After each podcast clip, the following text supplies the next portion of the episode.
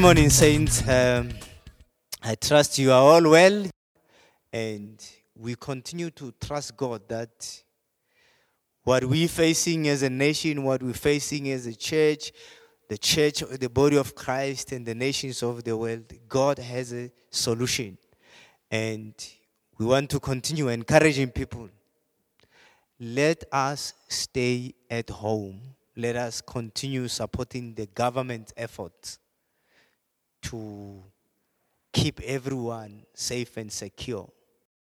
It's quite a privilege to actually be talking to the church this morning, or rather today. I want to share something of the journey that I have had recently. Many people, of course, have been praying that I get out of the side effects and the aftermath of the concussion. As it were, I am good, I'm very well, and God has been good. Whilst there was concerns overall about the physical side of things, I must say there has been a good, meaningful aspect of getting to connect with the Father in a new and a fresh way. And I want to share part of that as hopefully a word of encouragement in these times that we live in. The Bible calls these times perilous times. But as a point of departure, I actually want to read a word of assurance, a word of encouragement that is found in the book of 2 Chronicles chapter 6. These are the words spoken by Solomon at the dedication of the temple. In chapter 6 of 2 Chronicles, it says from verse 3, whilst the whole assembly of Israel was standing there, the king turned around and blessed them. Then he said, praise be to the Lord, the God of Israel, who with his hands has fulfilled what he promised with his mouth to my father David. And I want to say to us, obviously, in my own journey, in your journey as a business person, as a married person, in the context that you find yourself, at this moment, we're surrounded by uncertainty, obviously, we will all deal with this thing differently. However, one thing that is common to all of us, whether we be aware of it or not, is that God has given us great and precious promises, the Bible says, through which we will become partakers of his nature.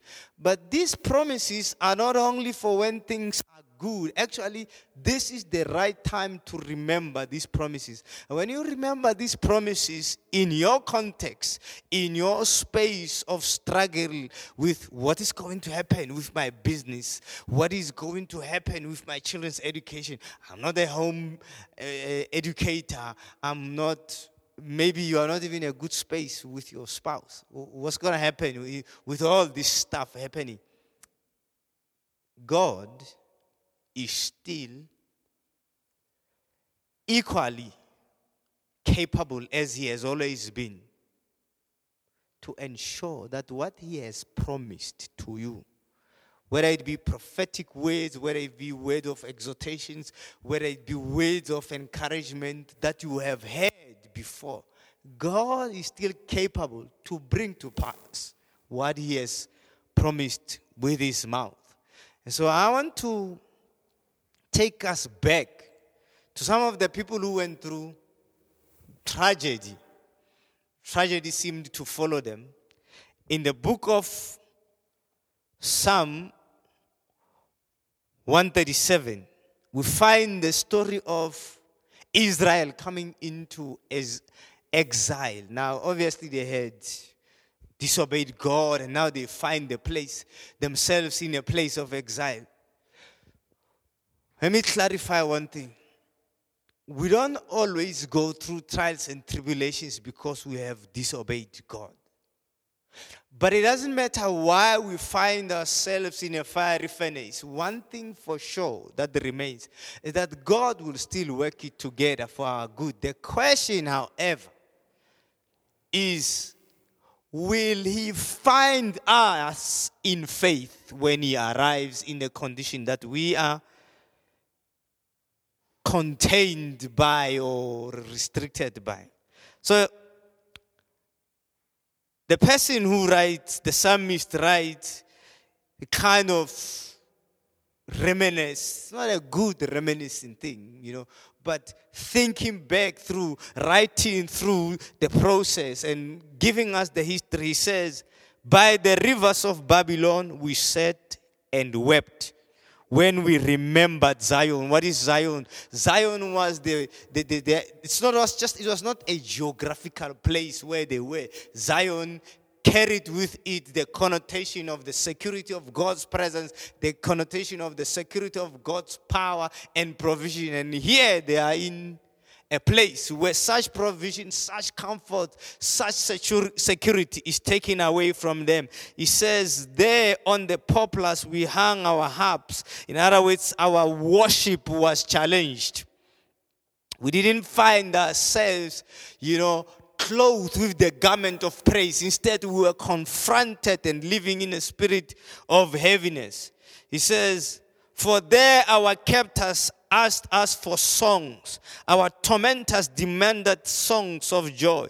They said, sing unto us the songs of Zion, the songs of victory, the songs of ascent. And obviously, the conditions here did not allow. But now the question is, could these people have handled these things differently? Now, we need to go back and look at the prophecy that led to this situation. In the book of Habakkuk, God speaks to Habakkuk about what will happen as a result of the disobedience, the immorality, the flippant idolatry that is happening in Israel. It says, behold, I will send the Babylonians. He says the Babylonians are the law to themselves and so on and so forth. Now, by the time the psalmist writes, he writes of the kind of things that the Babylonians would do. Not only do they restrict your freedom, not only do they challenge your spirit of worship in the midst of trials, not only do they set rules for you, but he says the Babylonians, may they be repaid back what they had done. May their children be taken and be crushed on rocks. Basically, that highlights the brutality of the situation that they were faced with. But when God gave these words to Habakkuk, he also highlights the pride of the enemy. In Habakkuk chapter 2, verse 4, he says, see, he is puffed up. His desires are not upright. Then he says, but the righteous will live by faith. The just shall live by faith. Now, if you consider what God is saying there, it says, what will happen? Disaster, the perilous time will come. But indeed, there will be those who survive. And what kind of people are going to survive this? He says, the just shall, through their faith, not only overcome. We see the story unfolding, the reality now unfolding in Babylon. Now we see the 3 Hebrew boys. Their faith is tested. Babylon proves to not only be restrictive, but to be fatal to hopes, to Babylon is a place where now people are faced with the reality that whatever your hope was, it can be taken in a day. In a day where you are challenged to desert your faith and come into idolatry. I'm sure many other people actually did that. They They heard the trumpet, they heard whatever the sound, they bowed. But this young man proved that indeed the just shall live by faith, not to mention what happened to Daniel. Same situation. The just shall live by faith. And this phrase is repeated in different contexts. In Galatia, where people were under pressure to revert back to the law. In Romans, where the cosmopolitan life pressured people to conform to materialism. In Hebrews, when the saints were under persecution, and many of them felt it's too hard to continue. In Romans chapter 1 verse 17, the just shall live by faith. Galatians 3 verse 11, the just shall live by faith. Hebrews 10:38, the just shall live by faith. And so I have shared with the church one of the challenges of our time is that in any crisis, what you overemphasize will preoccupy you. And what preoccupies you defines the state of your heart. Unfortunately, the state of your heart soon becomes the outflow of your mouth. So when we find ourselves preoccupied with fear and concern and worry, what is brewing in our hearts is counter faith. What is brewing in our heart is a sense of despondency, is a sense of wondering whether God will come through for my business, whether God will come through for my family, whether God will prove sufficient in this case, whether I will be able, what are the alternatives? But in actual fact, what we are saying is, I am trading the possibility that God actually knows, He's concerned, and He has promised. And so He will fulfill what He has promised regardless of the time it takes. And so part of my journey that I want to share of the stuff that when I was going through whatever I was going through, at one point faith was high. At one point, there was despondency. At one point, I didn't know what to do. There were few things that the Holy Spirit spoke to me that actually stirred my heart to stand up. And these are the things, it's practical things that I imagine many of us know. But we don't know what we think we know until it becomes a solution for when we need it. So number one, I had to learn in a time like this, retreat into God's presence. When you retreat into God's presence, James says, come near to God and He will come near to you. What it does or what it meant for me is that choose willingly what God chooses for you. In other words, when you find yourself in a situation that may seem undesirable, it doesn't mean God didn't know. It actually means the fact that it's happening, God knew, God allowed it, and God has a way out. But then you have to choose His way out. So in retreating into Him, it means seek God. Don't so much seek the solution per se. Seek God. You may have your own solution, but God has His solution as well for you. The other thing that I've had to learn is that you need to overcome yourself. We all have an innate desire to rebel against God's way of doing things. Sometimes we don't think we are rebelling. What we think is, I'm trying to find a solution, which means I don't have to ask God. This thing is my own stress. I need to sort it out.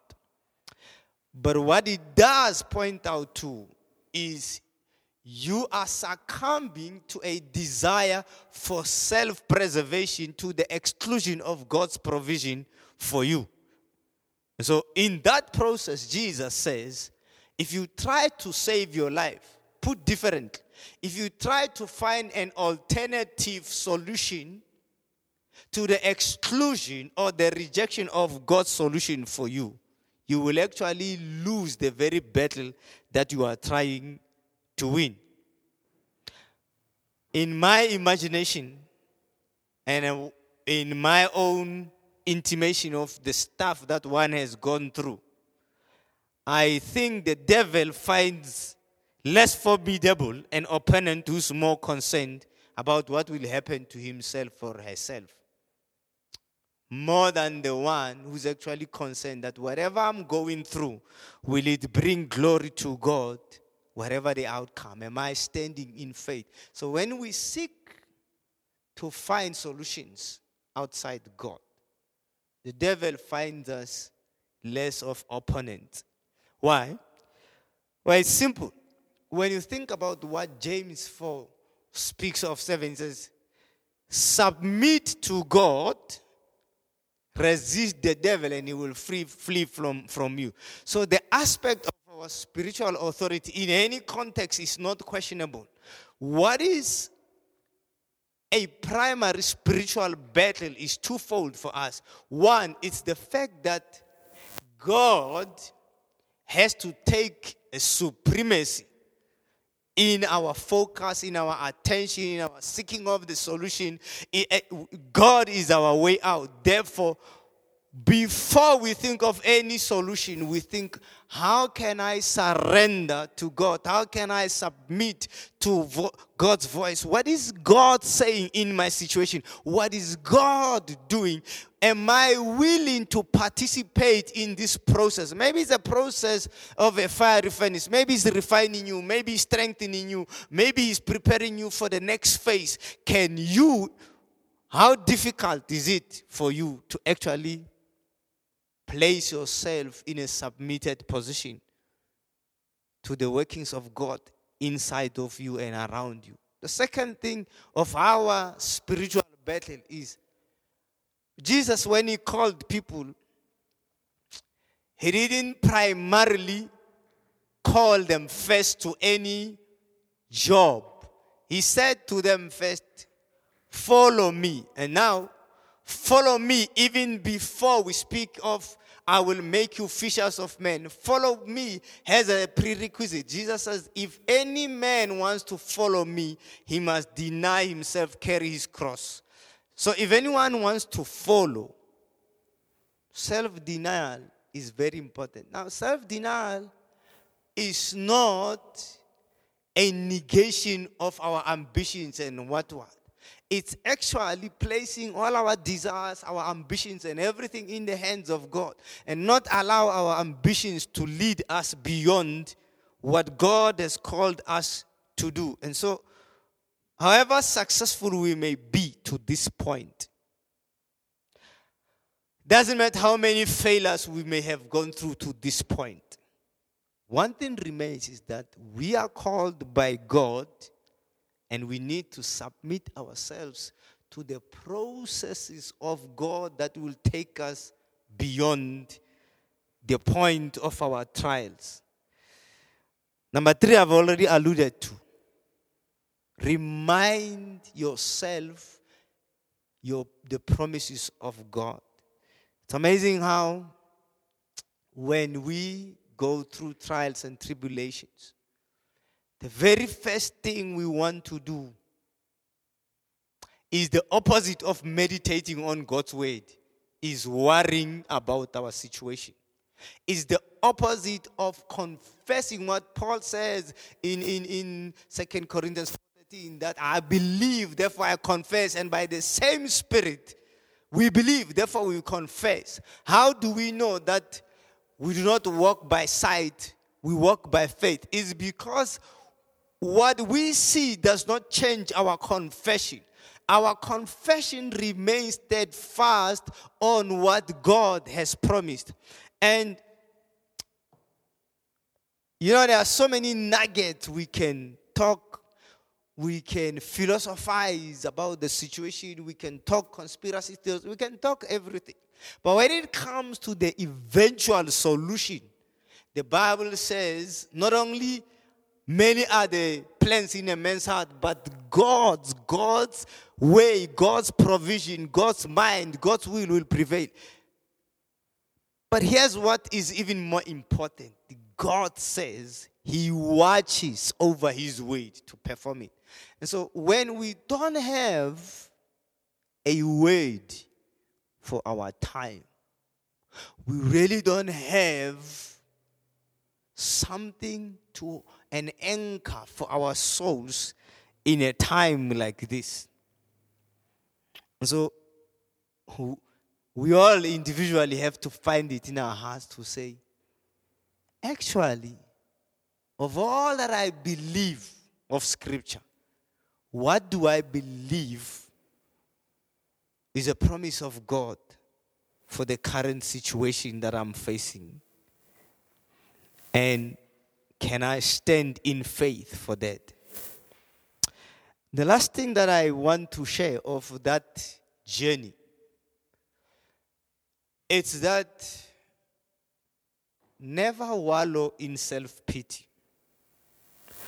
You know, we feel too much sorry for ourselves that we actually lose sight of the divine provision that stands in front of us. When you get into a place where every other thing does not work, you tend to think that nothing else will.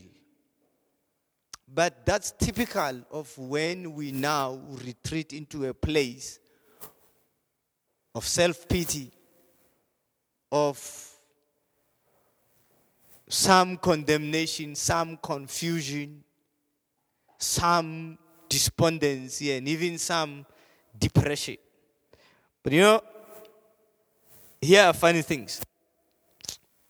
When Abraham was to sacrifice Isaac, when he thought there was nothing else for the sacrifice, the ram was just there in the thicket. The Bible says his eyes opened, he saw the ram.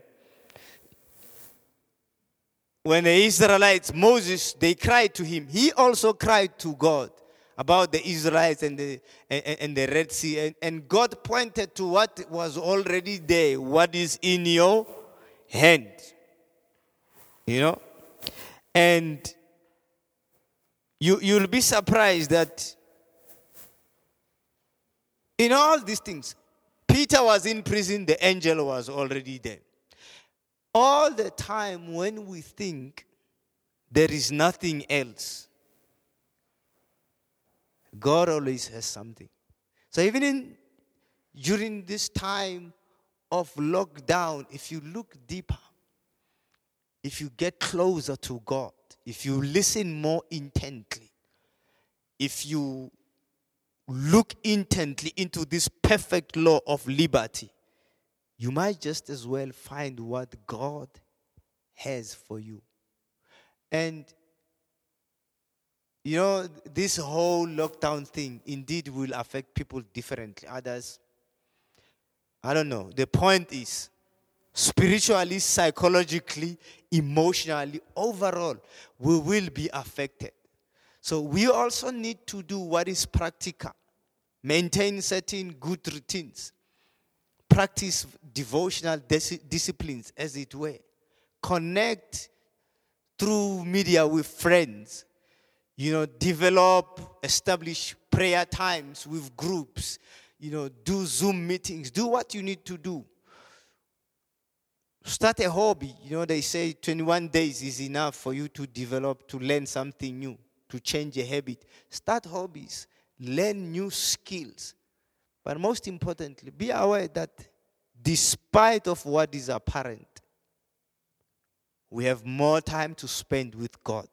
We have more time to spend with ourselves, to rest, to recuperate, to kind of lay back from the rat race, to ask God for divine connections for our business, divine entrepreneurial ideas. We are in a place now where we can connect better with our children, our families, our spouses, and actually strengthen what is feeble right now. And so my encouragement is this, is that whilst everything is stagnant to a great extent, don't allow your relationship with Jesus to stagnate. Offer him praise in the midst of this war. Offer him worship in the midst of everything. Pray kingly prayers. Declare those things that be not. Speak the word into your businesses long before, you resume again into the conditions that lie ahead. Pray priestly prayers. Pray for your children. Pray for the country. Stand in the gap. I just want to take this moment and pray for you, and trusting that God will encourage you beyond any words that man can speak. So Heavenly Father, we thank you that your word is true, your word is life. Your word is the perfect law of liberty. You have set your word above your name, Lord. And so as your word has come upon our hearts, we trust that it shall not return to you void, but it shall indeed achieve to bring hope and restoration, to heal those that are sick at home, Lord, to reconstruct the businesses that are falling, Lord, to speed up and accelerate the breakthroughs out beyond the aftermath of this thing. Father, to reconstruct marriages that are broken. I thank you that as we ponder what you are doing, Lord, we can rest assured deep in our hearts that you work everything together for our good. And for those who are wondering, how am I going to get beyond this situation? There is a provision of a way out. Nothing that has come our ways, individually and collectively, is beyond us. I pray that you'll open our eyes and our hearts and our ears to see, to meditate, and to hear your way out. That when all is said and done, we may be able to say, you've turned our morning into dancing again. So we say, not to us, but to your name, O Lord, be the glory. In Jesus' name, amen.